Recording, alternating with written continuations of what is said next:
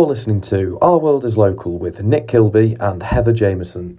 Welcome to Our World is Local with me, Nick Kilby from Cratus, and Me, Heather Jameson from the MJ. well, it's silly season in the newspapers. And I was very excited to read how silly it's now getting. Because the residents of Sandwich in Kent are upset that they've just got a nice new amount of paving in their town centre and it's this it's just a different grey. It, well, yes, It's greyer in Sandwich in Kent. yes, and it's not like we haven't had enough grey this summer. No. It's been a hot summer, hasn't it? It has. It has. And I discovered that there were car chargers in Dorset so far. That's my great revelation: is that you can drive in an electric car to Dorset and find car chargers in all their seaside resort car parks. But you are slightly obsessed by car chargers. If you own an electric car, I promise you, you get obsessed about whether you're going to be able to charge the thing up again. But no, it's, it's a good start. It's a good start because it's better than some streets in London. Well, they do need to be all over the place if actually targets are going to be met, don't they? They do. The, the role of uh, local government in climate change is being discussed in the silly season. I, th- I thought that was encouraging, considering the government has been messing about on whether it believes it can afford climate change. Well, it's it's one of those. Can you not? Can you afford not to cli- do anything on climate change? Isn't it? It is. And then I was also intrigued by another story, which is sort of building a bit of momentum. Is that a lot of people, I don't know what the problems are with this because I don't own any other property, but people who have bought buy to lets, which were Yep. a big thing for the, the housing sector, people buying off plan and actually giving confidence that a development could be sold when it was built. A lot of people are selling and they're losing £10,000 a flat because they're selling because the tax issues have changed and everything else. And I just remember back in the days when I was a councillor, which are now getting more and dim and distant, that we relied on, at that time, in 2006 to 2010, 900 privately owned flats. And some of those were buy to lets because the council paid a return on investment that was actually, if it was not a brand new flat, was actually a good return. So I wonder what the supply is now looking like for those councils that need to look outside their own stock and housing associations. It must be pretty poor. Well, so we're doing quite a lot of stuff on the pressures on that on housing at the moment, and as you can imagine, it's not just that; it's it's all these people who are turning up as homeless because they can't afford the rents. It's the government's policy of getting Afghan refugees out of hotels. Yeah. There is, I mean. The housing market is fundamentally broken, and ev- and there is layer upon layer and upon layer of problems, and that's just you've identified just one of them. just one of them. And the local authorities, which I don't think that many people know until they find themselves in the situation, have a duty to home you. Yeah. And that must be one of the most terrifying aspects of their role at the moment because there are also, with the interest rates going up, some people who are really struggling to pay their mortgages. Yep. And if the mortgage provider does not support the mortgage holder, there could be even more people being thrown out of their homes. Well, it's it's mortgages and the rising costs of private rented sector, Yeah, which because of the cost of the borrowing. and that's exactly so. It's a vicious circle. Yeah. No, so it's nothing is easy for local government, is it? No. And then I heard there was a whole thing about they weren't doing enough about noise. Noise. Okay. LBC was obsessed with noise. Right. What And- noise? Well, rowdiness in the summer. Right. And actually, it reminded me again, uh, going back many years, we had two streets in lovely, leafy Surbiton, which in the summer had turned into complete nightmares because we had inadvertently allocated housing Yep. to too many vulnerable people in that one area. And as soon as the nice weather came out and people started relaxing, enjoying the the, the weekend heat wave, it, they started turning into bedlam on the streets as people got rather carried away with whatever they were enjoying. And it it is a big job. And I thought there was one particular council officer, who I can't remember her name, was fantastic explaining the whole system to the journalist, who I'm not sure really cared, but it was getting people exercised phoning in. And it is a long job of policing with the noise, with dogs and animals, and some people complaining about things that you can't change, which was one person uh, apparently complained about a baby crying. Right. That was annoying them. And her response was, Well, the good news is it will grow up, Yes. which I thought was great because what do you say? There's a baby crying and the windows are open in their house and it's annoying you. Well, I'm uh, sorry about that. Yeah, I think anyone who is a parent can sympathise with that. Well, totally sympathise. Probably have a drink with the person next door, but to complain to the council about baby crying, I thought was a little over the top. But there we go. And and then a, a town, Frome. You Yeah. say they've got form. Frome. Frome Yeah. has got form. Frome has got form. Yeah. They're complaining that the Londoners have caused the housing crisis in Somerset. Yeah. So this has been going on for years, hasn't it? The the holiday homes issue, Yeah. second homes, and it does drive people out of rural areas. You know, Wales, Cornwall, everyone can. But I've just been camping uh, for a, a few days, and you're in this holiday resorts and everything. And what about all these holiday lets that people make money out of Yeah. and actually want the people to go there? But they're not full all the time, are they? No. So it's not just the hol- it's not just the second homes. It's also this holiday let business, which is a massive business, isn't it? Yeah, Airbnb are causing just as many problems as as people buying second homes, probably more so. I would have thought now. Yeah, but But again, that comes back down to the, the, the buy to let issue, doesn't it? I mean, Airbnb will be effectively the same as buy as buy to Yes, let. there'll be less of those. But it's it's fascinating that the whole thing about the tourism industry and the second homes saga is how does it all get tied up in the tourism industry, which some of those communities would not economically survive without having a good summer season. So it's a little tricky on all those issues. It's it's ever thus. Local government always has to balance out priorities, doesn't it? Well, it does. So the silly season has been quite spectacular. We've got two guests. Yep. Well, we'll take on with the silly season because one of our guests has just completed a report about the relationship between officers and members, which I love. Yeah. I, I could deal with this forever and a day. And another of our guests is, in fact, in the hot seat as a chief executive of a district council. So, our first guest of uh, this month is Alistair Cunningham, who is the chief executive of Tewkesbury, which is gorgeous and stunning. We've had a major general, haven't we? Who was in John. charge of Basra and then the army on the Rhine. And this time we have someone who flew fast jets with the Phantom and the Lightning, which I find is very exciting because you can buy both those in Airfix. And you are a geek about that sort of I, thing. well, you know, I, I have made the Phantom. And uh, so, Alistair, thank you for joining us. No, no problem at all. Yeah. And so, what was it like really being at that speed? Is it really scary?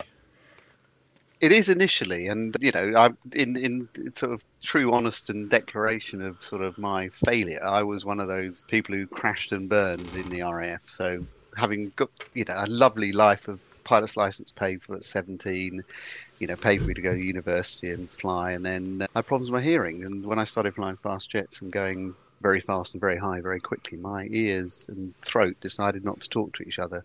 Oh. And uh, yeah, so I just I Eustachian canals to be technical about it. um, well, that's very technical, very early in the morning. Yeah, re- yeah, but so you know, it is in- it is ridiculously incredible because you learn on you know light aircraft which sort of poodle around the sky, and then someone straps you in the back of something, lightning particularly, which is two jet engines. You know, with some very basic controls on top, and off you go. So yeah, not obviously exciting as local government, but um, well, obviously, we were coming to close that. run thing. Can I just ask, just to be clear for our listeners, you didn't actually crash and burn, did you? No, I probably lifted that from Top Gun. Probably, I was medically discharged. I think is probably the, the, the technical term again, you going that way. But it was yeah, a long time ago in a brief, a brief. Well, it was my career of choice, but obviously wasn't to be. And I could have stayed in the RAF, but I I think I went and sulked. Well, but you also DJ as well. Well, that was that was my yeah my sulking from because I had been doing a bit of indie sort of DJing when I was at uni, sort of just just for the fun of it. and then I got onto the indie circuit, club circuit, and yeah, so about four years DJing in London and the Northwest, resident DJ in Lancaster, sort of yeah. So that was second career.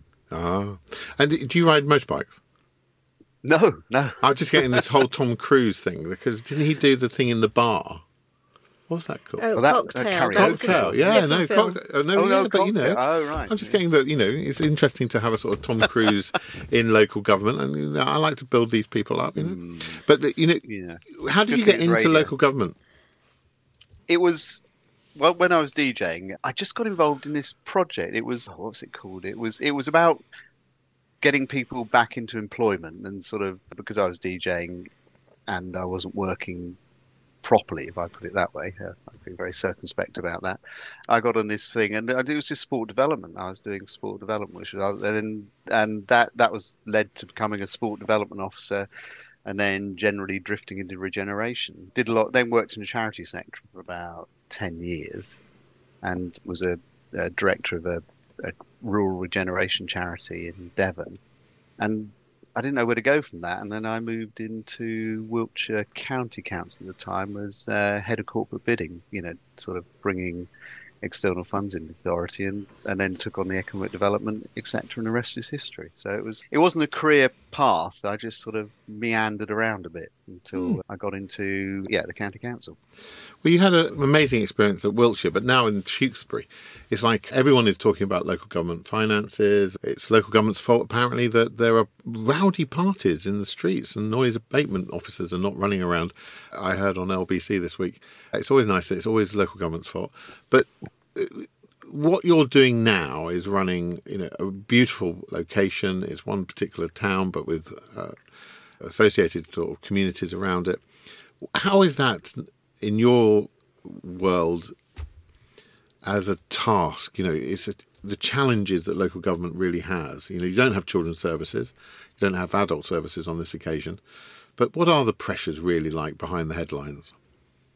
Yeah, it's interesting because having retired, and I did actually retire as Joint Chief Exec at Wiltshire and got bored, and I was looking for something where there was a a significant regeneration program, and Tewkesbury's got that in, in, in spades. But I think I wasn't prepared for how small a, a setup is for a small borough, and Tewkesbury has the has always prided itself in the past. It doesn't anymore on having very low council tax, but it does mean every time a house is built in our borough, the council tax it pays gives us just under three quid a week. Now, try bins for under three pounds a week. You know, it really doesn't stack up at the level of council tax. And one thing I found with the agenda is the resilience in a small borough. You know, I've got in most areas one or two or three people doing a role, and you just don't have that that depth, and you don't have the policy team, you don't have the exec team, and everyone is is everyone's actually working. So coming from an authority, a significantly large one as chief exec, where you know information came to you, you made decisions, things happened. It's you know quite a surprise for me in terms of what we're doing, and of course the breadth of the the services, even a you know district covers with obviously uh, without adults and children, is still significant. And um, yeah, we're thinly spread, but the the need is still there, and I think that's the that's the interesting bit is is trying to make sure we cover all those areas of needs, especially um, now when those people who are quite you know struggling um, is a growing proportion of our population. Alistair, we were just talking about housing and statutory housing duties. Are you seeing a big rise of people turning up as homeless?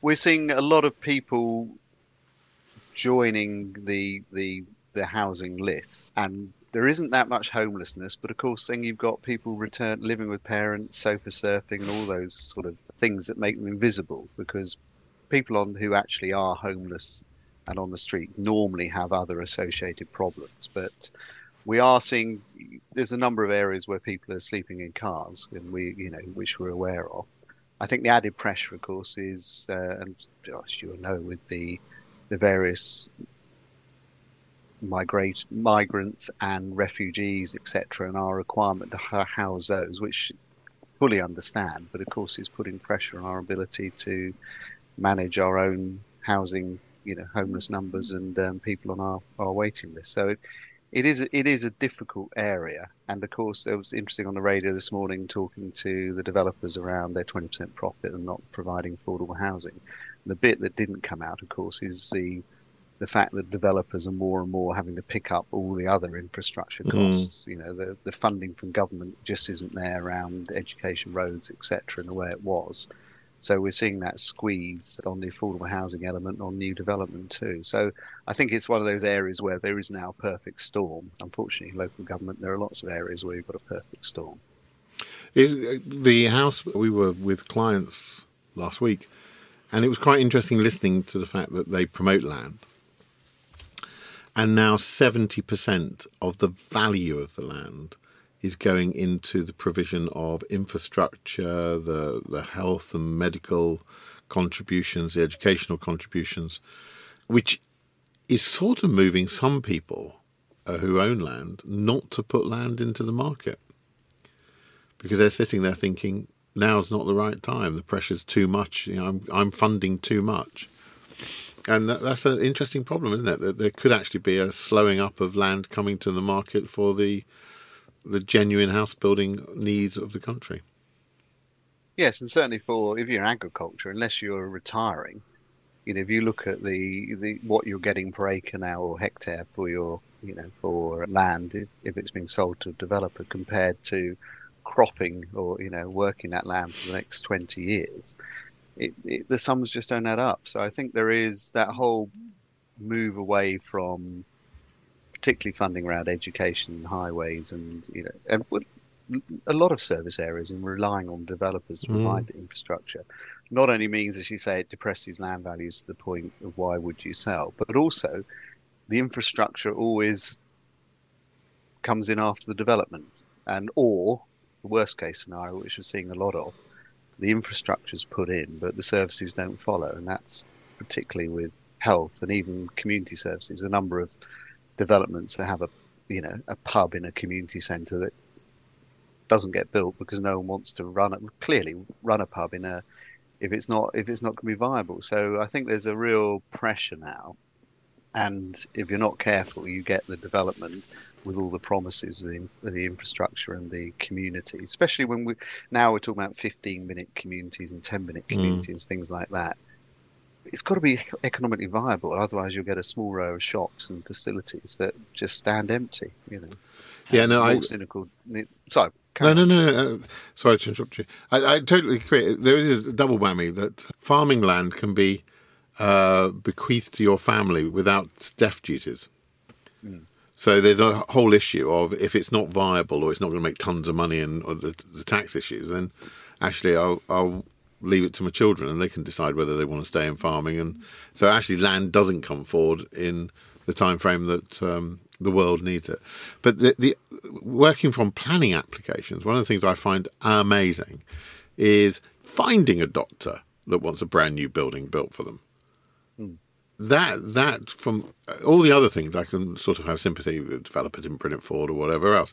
But how many times I've sort of tried to deal with the well, the thing that I remember the PCTs, but all the, the various bodies within the health sector to find someone who will actually take over the medical centre. And everyone says, you can't build all these new houses because there's not a doctor in sight. And it's like, yeah, but we can't actually, you know, here's a building, you find us a doctor to go in it.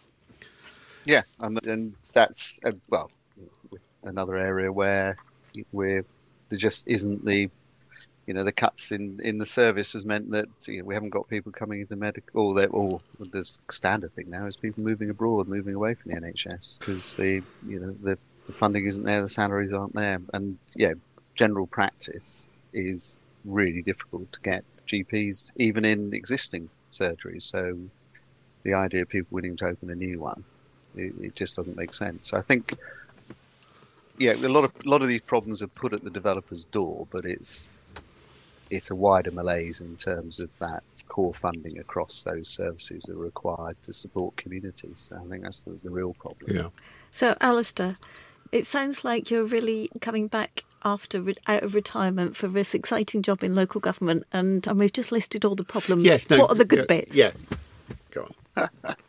Oh, well, that's, that's that's a good question. I think the good, if I talk about Tewkesbury, the you know, in terms of the team there, you know, it's it's a small. I'll, I'll use the word boutique. I think boutique describes it, you know, uh, rather than small. But it the commitment of people in local government to actually do the right thing, you know, support.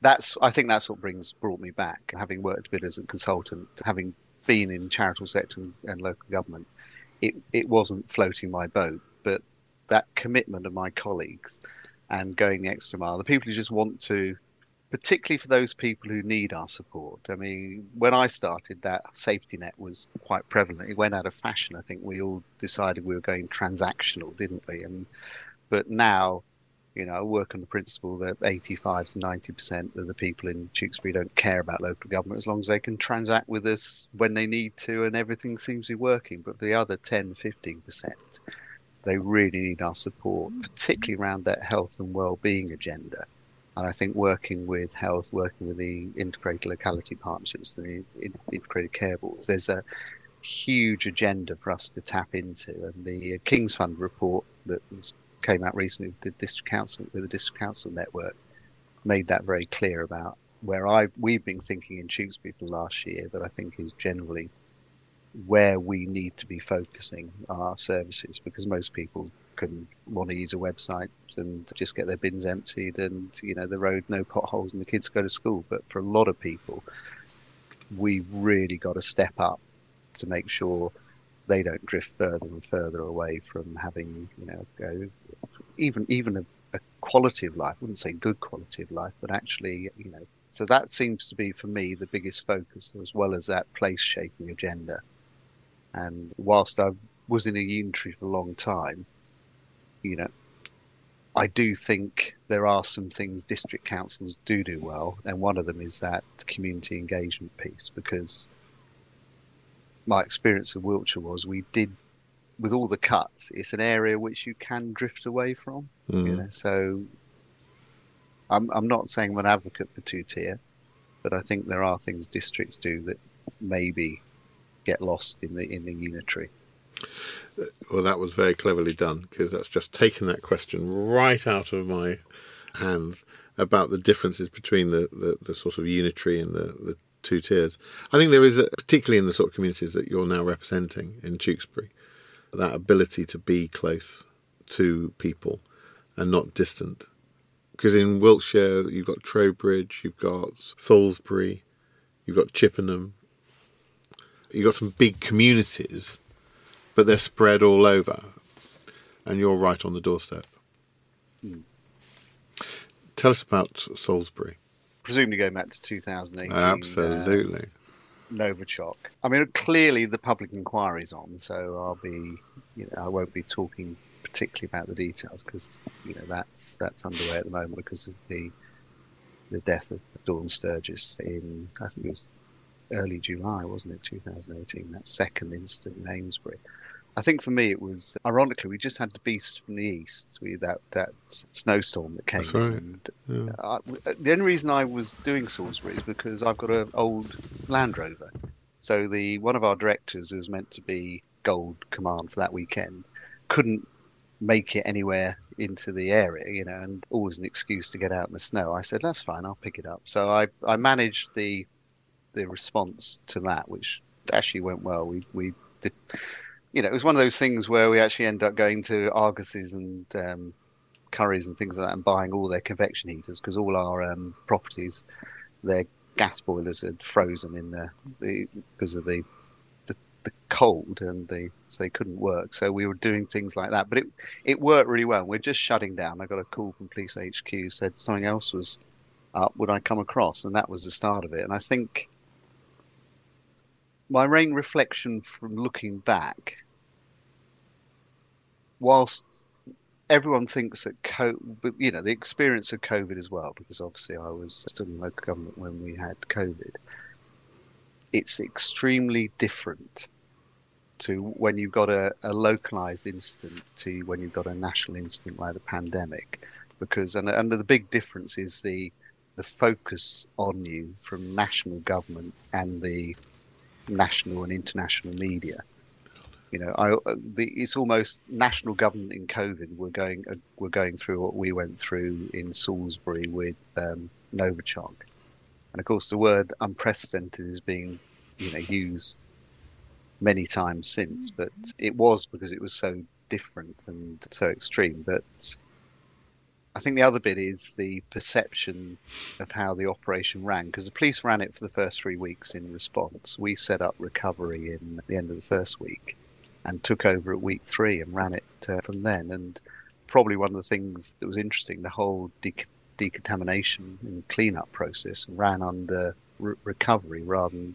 rather than response. So it was a it was uh, chairing the, the, the recovery coordinating group was yeah it was certainly higher profile than I had anticipated with that relationship with Cobra and then the ministerial recovery group and also the the the, press oversight. I mean you know you you really couldn't do anything without the press being involved and also with some of the things that were happening in the in the in the city and the surrounding area. The first thing we'd know about it would be the sky helicopter would be, yeah. you know, you you see it flying somewhere, you think something else has happened.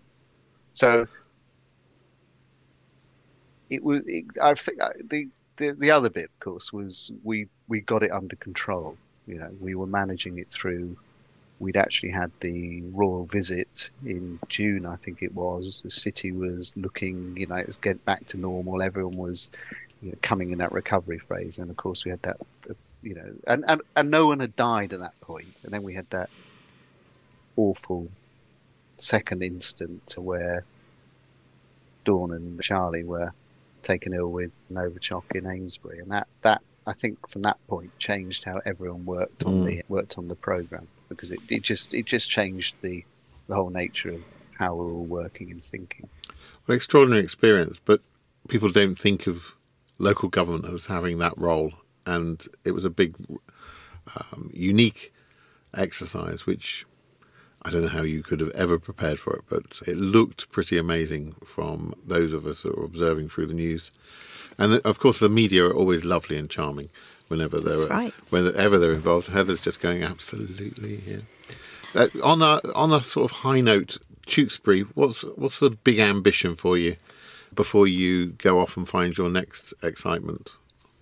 I think the big ambition is two two two things for me. One is we we're moving to become a high performing organisation, uh, and that might sound like management speak, but in terms of, as I said, the the fact we're a, a low charging authority and with a very big agenda, you know, we we must ensure that um, we are performing in a way that enables us to direct resources to those people in need while serve serve the majority in a way that you know they they expect in terms of service providers across the piece. So that's one of the big drivers around looking at uh, that. Um, ensuring a data-driven, evidence-based interventions, the culture, you know, and um, performance management of the organisation. So that's one. That's a big internal driver. The external one, I think, the two big things. One around the we we we doing a joint local plan with Cheltenham and Gloucester, mm.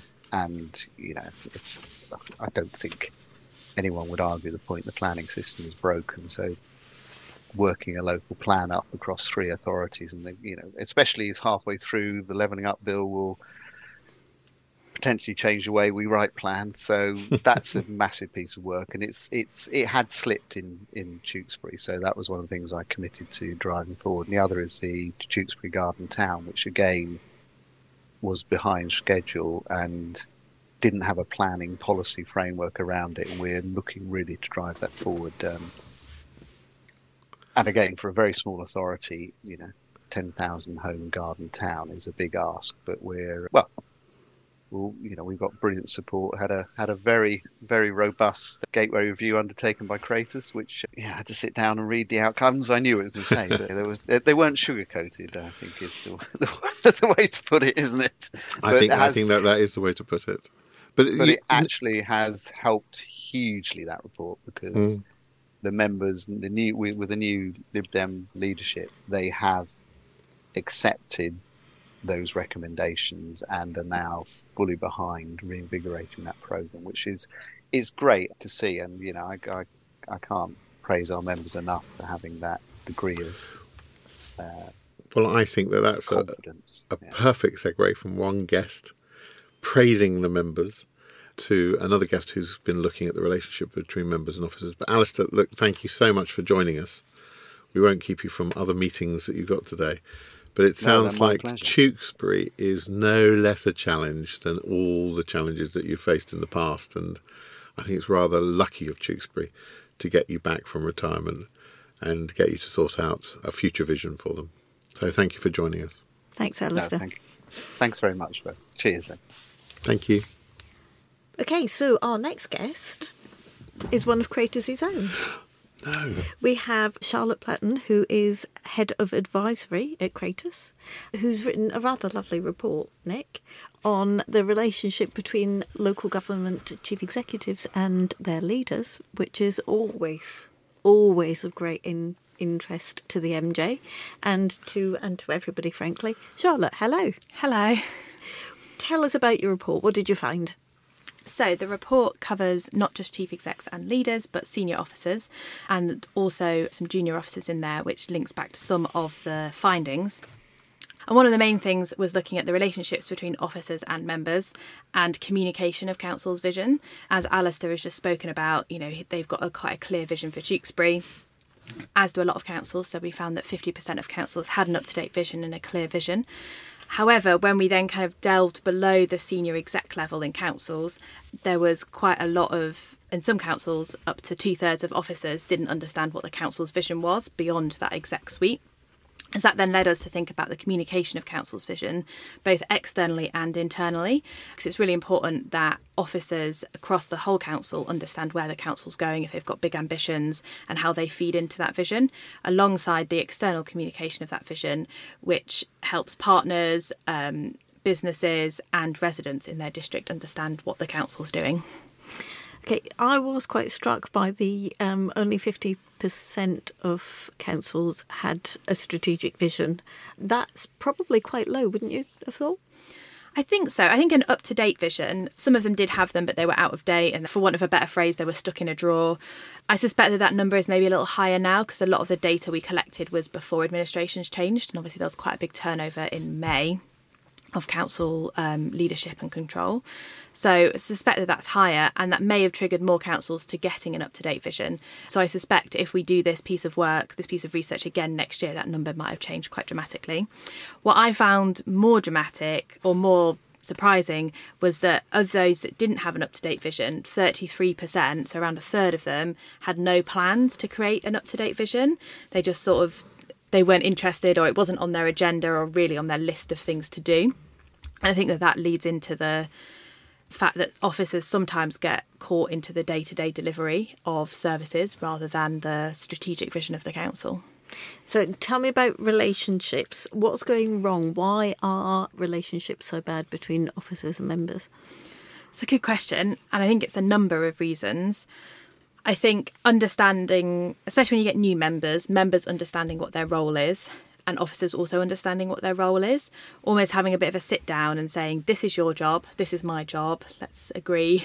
Agree what each of our jobs are, especially when you've got lots of new councillors, they want to get involved they want to feel like they're included and a lot of the some what happens sometimes in the smaller districts um, in particular is that especially portfolio holders consider their portfolio like their little own business and that they're chief exec of their little business. And sometimes that can cause friction with officers and it's just understanding their roles, I think. But I think it's something that can often be neglected in councils, and a lot of them reflected. When was the last time you sat down and actually talked about this or thought about how this should work? And not many of them had an answer for when they last sat down and actually properly talked about what each of their roles was. Have you got a sense about whether it's got better or worse in recent years? I think it's my sense would be that it's got worse, mainly because of officer capacity and time. Obviously, there's lots of funding cuts, there's lots of pressure on councils to deliver the same level of service for less money, which puts a lot of pressure on members, a lot of pressure on officers to deliver. And also, it puts pressure on members from their residents. So it kind of doesn't cause a it's not the happiest working environment sometimes when you've got no money to deliver the same services and you've got pressure from all sides. So, what happens if you are an officer or indeed a member in a, a situation where you find you're not getting on with each other? Oh, that's a very good question. No. Is that the moment where you call in when you call in your um, HR department and hand in your probably notice? some experts probably. But it's an interesting question because it's it's not an HR issue, is it? In the sense of an employee relationship. No. For the members and their relationship, they would go to HR perhaps and say, oh, "I'm being, I've got a difficult person," but it's a it's an odd relationship, Yeah. which is I- outside the employment law. I guess the first thing is to realise that you have a problem, and a lot of them don't appreciate that they've either got a problem or something's not quite working. It's putting your finger on what isn't working, uh, and maybe it's putting yeah putting the thing putting your finger on the button that that bit of the relationship isn't working rather than it being a service or a process.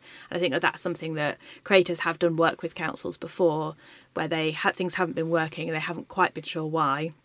And most of the time it's because those relationships aren't where they should be. It's a difficulty, I think, that because there was no uh, training even today, I think, is quite limited.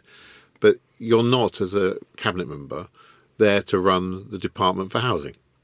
You're there to articulate the administration's aspirations, direction, policy, whatever you want to put it down, and then interrogate in a structured way the situation. Like, so this is a policy that's come forward. Officers have gone off. You want to build council houses, councillor, that's fine.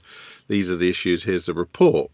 And then it's your job to work through that, but not tell them how to do things. Does that come back down to having a vision again? But a little bit of the vision, but I think it's also about some training because even if you've run your own business, I think uh, Charlotte's seen this, where business people come into being councillors and then cabinet members, and they're like, "What do you mean I'm, I'm not meant to tell them how to do it? What do you mean I'm not meant to go and tell junior officers how they should be really doing the job?" It's a different relationship, and it's a subtle difference in some cases, and not all the officers have been experienced in doing their jobs forever and a day, whereas older ones are able to say, well, councillor, if you say it to me this way, I can operate this way.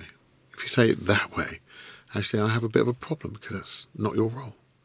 And that sort of I mean, maturity, I wrote down when you were talking about this, when I was a councillor, I was very unhappy about a piece of evidence that an officer was giving in a public meeting. And I was just about to go for this person's jugular. And the councillor next to me, a lovely man called David Cunningham, just put his hand on my arm and just went, If we are unhappy with an officer, we refrain from saying it in a public meeting, and we then go to their senior officer or the chief executive to express our concern. And I think that one of the other issues that I do worry about with a lot of big changeovers in, in elected members is that some of the older wise heads who you think, oh, you know, those old members of the council, but the people who've been around and know the system are not always there to give the support and advice and mentoring to the younger ones. Again, I think I think we've touched on this before, but is there an issue as well? Do you think with the shift towards cabinet local government that that officers don't get that relate that face to face relationship with members until much more further on in their career? I think there's an element of that. I think remote working hasn't helped, and that was mm. something that since the pandemic, a lot of all this has been done since the pandemic. And often when we go into councils, um, we go into their offices, and you'd be struck by how many times we're the first ones there and the last one to leave, and we're there nine till five, and you're kind of wandering around these buildings and there's there's no one around, and it's been quite striking some of the work that we've done where people we've been there on site and people have still wanted to dial into meetings rather than coming to the office to see us. So i think that that hasn't helped that kind of and that's something that i think local government is struggling with in terms of getting people back into the office but also making sure that members are in because also it takes away that that anonymity of their they're over there and we're over here if you're just sort of around and you bump into them you have a cup of tea with them so i think that that is true that you don't meet them till much later on i also think that due to the pandemic, councillors have stepped up and sometimes filled in roles where they've had high levels of vacancies, and councillors have really tried to fill those roles, and it's been invaluable to local government where they have done that. However, it's now time to sort of step back a bit and think about how they reframe their roles.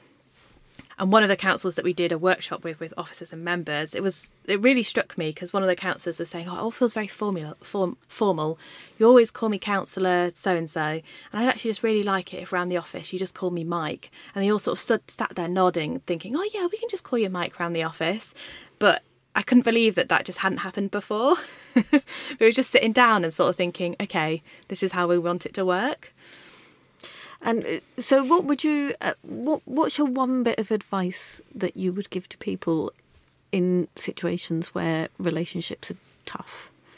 I think have a bit of a think about what you want and then sit down and say this is what I want out of this relationship and then hopefully they'll do the same and just try and have a bit of a chat about it and try and meet in the middle and just really think about go back to the Nolan principles really think about what your role as a member is what their role of as an officer is and then just try and work it out. I know that sounds very simple and it's quite difficult sometimes, but I think just dedicating that time to sitting down, no distractions for an hour or so, and just having a cup of tea and saying, actually, I'm not happy with this, you may well find out that they're also not happy about that, and you can just stop doing some of the stuff. What would you say, Nick? Yeah. Well, I think the Nolan principles, actually, I read, we reread them uh, not long ago for a job, and they are great. As a tool, you don't need to write anything more, just sit with. But I think there is a. I think the politicians have to accept that they they need a strong working relationship. The stronger the working relationship they have with their officers, their lead officers, the better. And you know, it won't always work. It won't be natural. Some officers are brilliant at the job, but not the most gregarious or outgoing character. So you have to learn about each other. And I think if you can find that respect of the vision and the drive, you know, an officer who has a lead member that wants to do something has got to be exciting to work with rather than someone who, oh no, do I really have to do that? Oh, not another report. And so if you can get that balance, then it's a really exciting thing. So, but very, I think it's very tough. And you know, I the COVID has caused, I think, it to really have a rough time. You know, I was at, I was facilitating a meeting, and the assistant director asked me to introduce him to his cabinet member because he hadn't met the cabinet member, and I'd only just walked in the door. You know, and they were nervous about making that. So even the fundamentals of saying hello, how are you, and by the way, I'm looking forward to working with you have become quite tricky. Yeah, there's there's also there was a lot of command and control management over COVID as well. That, yeah, that to a large extent excluded members because Yeah. it was an emergency situation, and I think that sort of damaged quite a lot of relationships as well. Yeah, and I think uh, I, w- I was quite taken back when this report came out about how clear the issues are, and they are there, and, and I know that officers are struggling with them. But I also, you know, we do. I've, I've watched tons of planning applications going through in my time, and um, one of my colleagues was sitting in one in Guildford last night, enjoying himself no end, uh, which is why I got no end of text messages, I think. But uh, there, there was one council in Surrey where I watched on on the broadcast members talking to officers in a way, going back to that example that I was given by David Cunningham. Don't ever say it in public. Go and see their employer if you're unhappy with the quality of their work and everything else. And I saw planning officers treated with such disrespect. Now, if they're that bad, they shouldn't be there. And you should be taking the actions, but not talking to them. You know, elected members are rarely professionals at planning or professionals at anything, actually, in what they have to deal with licensing or whatever the subject but they weren't interrogating in a professional way. And the fact that we can see so much on online now, I think that members really have to start to think about their contribution to this relationship, and they might find that officers actually move forward with them and say, "Wow, I really welcome this conversation." But there's a conversation that's definitely from this report needed to be had. Good advice. And then if all else fails, they can always call in Cratus for mediation between the two. And then if it gets really bad, MJ's job advertising's always there. uh, beautiful how you got plug in for all, both organisations. Charlotte, I think that's a great piece of work, and it, and it's not critical, is it? The report. I think it's it's just it's probably telling everyone what they already know, and if it's if we've your report is doing any good at the moment, it's because people are getting it out and accidentally leaving it on the desk of someone who possibly needs to start the conversation. So brilliant! Thanks for joining us. Thank you for having Thanks, me. Charlotte. Thank you. So, two brilliant guests. Yep. Some great conversation. I love um, Alistair coming out of retirement and taking on the challenge. And you sort of realise the amazing scope in, in local government from nerve agents to pandemics to massive, great big visions of new towns and new growth and running councils. But I loved his comment about the dedication of the officers, which then you link in with Charlotte Platten's report Yep. and her contribution. So Yep. good episode, I think. Yeah. Now the great thing is we have we do have audience. We have a listener who's been fantastic. So to the very lovely person who texted me over the, the weekend to say how much they enjoyed it. Thank you. You made my weekend. It's nice to know we have a listener. It's yes, I think it was Terry Wogan who always uh, thought it was just Yeah. one listener was there for him, and it's nice to know we've got that. And on that note, until next month. Thank you for listening to Our World is Local, brought to you by Cratus Communications. Copyright Cratus Communications.